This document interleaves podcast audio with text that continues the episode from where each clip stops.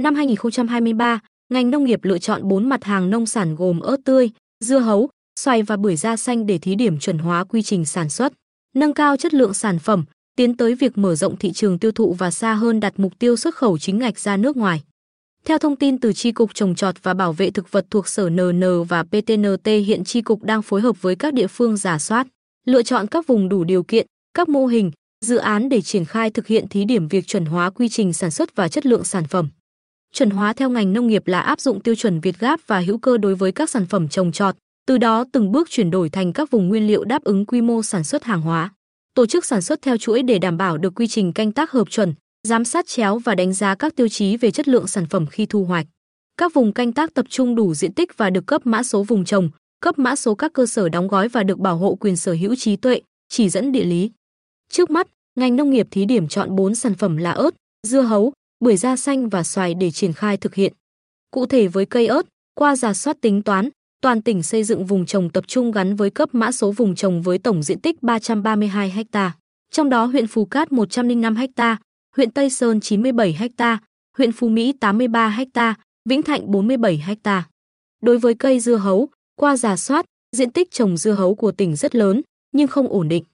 Trước mắt, ngành nông nghiệp thống kê xây dựng vùng trồng tập trung khoảng 86 ha, trong đó ở Phú Cát 35 ha, Tây Sơn 30 ha, Vĩnh Thạnh 16 ha, Hoài Ân 5 ha và tiếp tục duy trì mã số vùng trồng dưa hấu đã được cấp ở xã Hoài Châu Bắc Hoài Nhơn là 38 ha. Với hai mặt hàng này, tỉnh Bình Định đặt mục tiêu xuất khẩu chính ngạch sang thị trường Trung Quốc. Hiện, Tri cục đang phối hợp với các địa phương thống kê toàn bộ diện tích, ra soát, xây dựng kế hoạch chuyển đổi sản xuất phù hợp, tiến tới cấp mã số vùng trồng, đề xuất cấp mã số vùng trồng, mã số cơ sở đóng gói phục vụ xuất khẩu chính ngạch.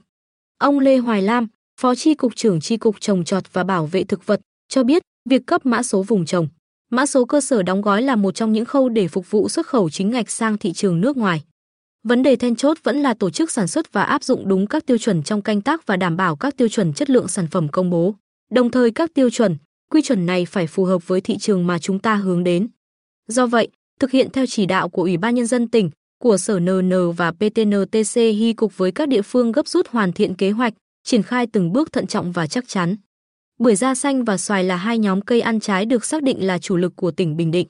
Hiện nay, cả về quy mô sản xuất và chất lượng sản phẩm đều từng bước đáp ứng các tiêu chuẩn chất lượng Việt Gáp và hữu cơ.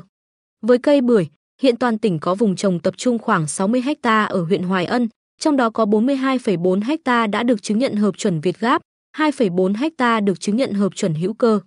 Tri cục trồng trọt và bảo vệ thực vật đang triển khai các bước hướng dẫn cấp mã số vùng trồng cho diện tích 42,4 ha bưởi hợp chuẩn Việt Gáp của Hoài Ân. Đây là cơ sở để địa phương tiến tới việc mở rộng thị trường tiêu thụ.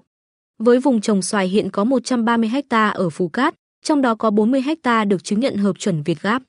Theo ông Lam, với hai loại cây trồng là bưởi và xoài, tri cục hướng dẫn cấp mã số vùng trồng cho những vùng diện tích canh tác đã được chứng nhận hợp chuẩn Việt Gáp, hữu cơ. Đồng thời phối hợp với chính quyền các địa phương, Trung tâm Dịch vụ Nông nghiệp hướng dẫn việc mở rộng diện tích sản xuất và áp dụng các quy trình, kỹ thuật canh tác đã được hướng dẫn. Với những vùng diện tích đang trong giả soát và quy hoạch sẽ tổ chức sản xuất tập trung gắn với liên kết các chuỗi, áp dụng một quy trình canh tác thống nhất, hướng dẫn việc xử lý đất, nước, phân tích các mẫu để tiến hành chứng nhận, sau đó là cấp mã số vùng trồng, mã số cơ sở đóng gói. Ông Lam nói thêm, để chuẩn hóa từ quy trình sản xuất tới chất lượng sản phẩm, nói thì ngắn gọn nhưng khi bắt tay thực hiện phải hết sức cẩn trọng và thực hiện bài bản, tuân thủ các quy định. Toàn bộ các vùng mà chúng ta thí điểm việc chuẩn hóa này phải có đánh giá bài bản các thông tin, đánh giá qua từng giai đoạn nhằm ổn định duy trì bền vững. Ở giai đoạn này, phía tri cục khẩn trương xây dựng kế hoạch, ngồi lại với các địa phương có sự lựa chọn và triển khai phù hợp nhất.